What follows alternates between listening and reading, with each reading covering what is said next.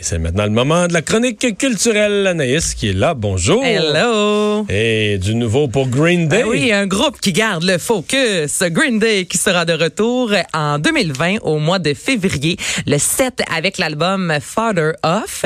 Et euh, ben là, Green Day, Billy Joe Armstrong qui est qui, qui est un personnage euh, en soi, a écrit sur les médias sociaux. Donc je suis désolée, boucher euh, les oreilles des enfants, c'est à notre tour. Le rock a perdu de ses couilles, mais nous on va montrer à tous ces connards qu'on en a encore. Donc ça, c'était écrit en gros aujourd'hui sur Facebook. Et euh, non seulement ils ont annoncé un nouvel album, Ça, c'est, mais- c'est- c'est monter les attentes. Il y a un risque à dire ça. là, parce Ben- que si on écoute ça puis que c'est bof, là, tu sais. Non? Et Surtout les que les ouais, albums, ça. mais là, c'est là. ça, là, parce que là, Vincent, c'est un, un fan, là, trois fois en spectacle, c'est Oui, ça? oui, oui. Comment quand même... t'es en show, toi? Est-ce que tu sautes par Ben non, j'ai vieilli, là. Oh, Mais avant, c'était en avant, puis tu sais, euh, je la- mais euh, maintenant, le parterre, là, j'ai, je passe mon tour. Moi un petit siège, mon là, assis, pour mon petit dos, ça une va. pause de temps c'est en ça, temps. c'est correct. Mais, euh, mais Green Day, j'ai, c'est- je veux dire, c'est des Ça showman. dépend des shows.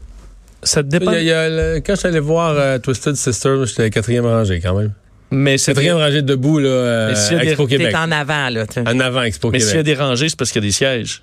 Non, non, non. euh, de, de- rangée, c'est un grand mot. Là, de monde. Ok, Quand il y avait trois, têtes, ok. trois têtes devant moi debout, mettons. ok, c'est une approximation du Ah ouais, Twisted Sisters? Ah oui? Ah oui. Mais faut voir ce qu'il y a de meilleur. Ben, oui, c'est donc ça. Green Day. Mais c'est ça, c'est que dans leur dernier album, c'était moins convaincant. mais ouais, ouais, C'est pour ça que je trouve que c'est- monter euh, la barre. là. Quand t'es un groupe vieillissant, sans méchanceté, j'ai le droit de dire ça, mais je suis vieillissant moi-même. Tu sais, de monter la barre comme ça, là? Ben, c'est sûr, mais en même temps, l'attente est là. Les gens aiment Green Day. Là, on s'attend à un nouveau, un côté un peu soul, même, même un côté Motown à tout ça. Et là, ils ont invité, à, c'est parce qu'il y a une tournée qui vient avec euh, ce nouvel album-là, la Ella Mega Tour. Et ils ont fait une grosse annonce aujourd'hui. Fall Out Boy et Weezer devraient également être de la partie. Là, c'est pas tout. Weezer en a profité aujourd'hui pour présenter une nouvelle chanson et annoncer un nouvel album. Donc, c'est comme une grosse journée pour les fans de, quoi on appelle ça, du pop rock alternatif? Moi, ouais. Non, Ouais, ça me va. Ça te va? Ça bon, va. ben, on continue comme ça.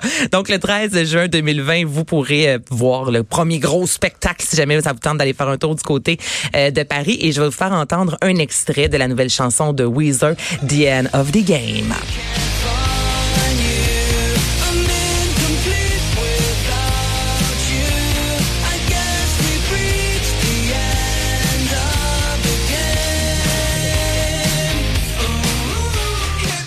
Ben, ça sonne Weezer. Que, Ouais. tu sais, on réinvente pas la roue, mais en même temps, c'est c'est du euh, Weezer. Et l'album verra le jour le 15 mai 2020.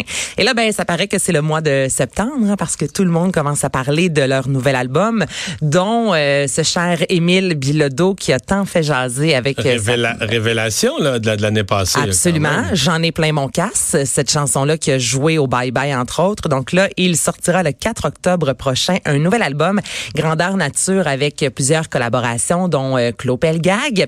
Et euh, je vais faire entendre son premier extrait, soit Romain Desbois, chanson qui parle de sexisme, de racisme, d'homophobie. On connaît Émile Bilodeau. C'est souvent des termes qu'il va aborder. Donc, je vous fais entendre un extrait. Parce que autres, sont bien moins éparpillés.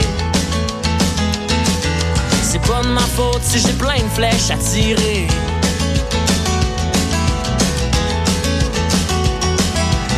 L'envoyer dans le nez à chaque fois, à trop penser qu'on n'a pas le droit à la. Non, ça, C'est léger, c'est...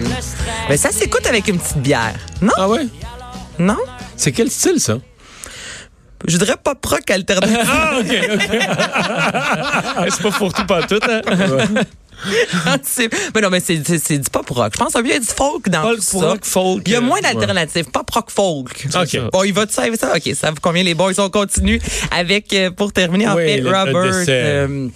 Frank, donc il y a même pas une semaine de ça, on apprenait le décès de Peter Lingberg, qui est un des plus gros photographes en fait au niveau de la mode, il est derrière les icônes euh, de mode des années 90. Alors ça la semaine passée, là aujourd'hui, ça a été confirmé dans le New York Magazine euh, Robert Frank, qui est euh, un des plus gros, je vous dirais, les plus importants photographes américains du 20e siècle. Avez-vous déjà vu passer quelques photos des Américains?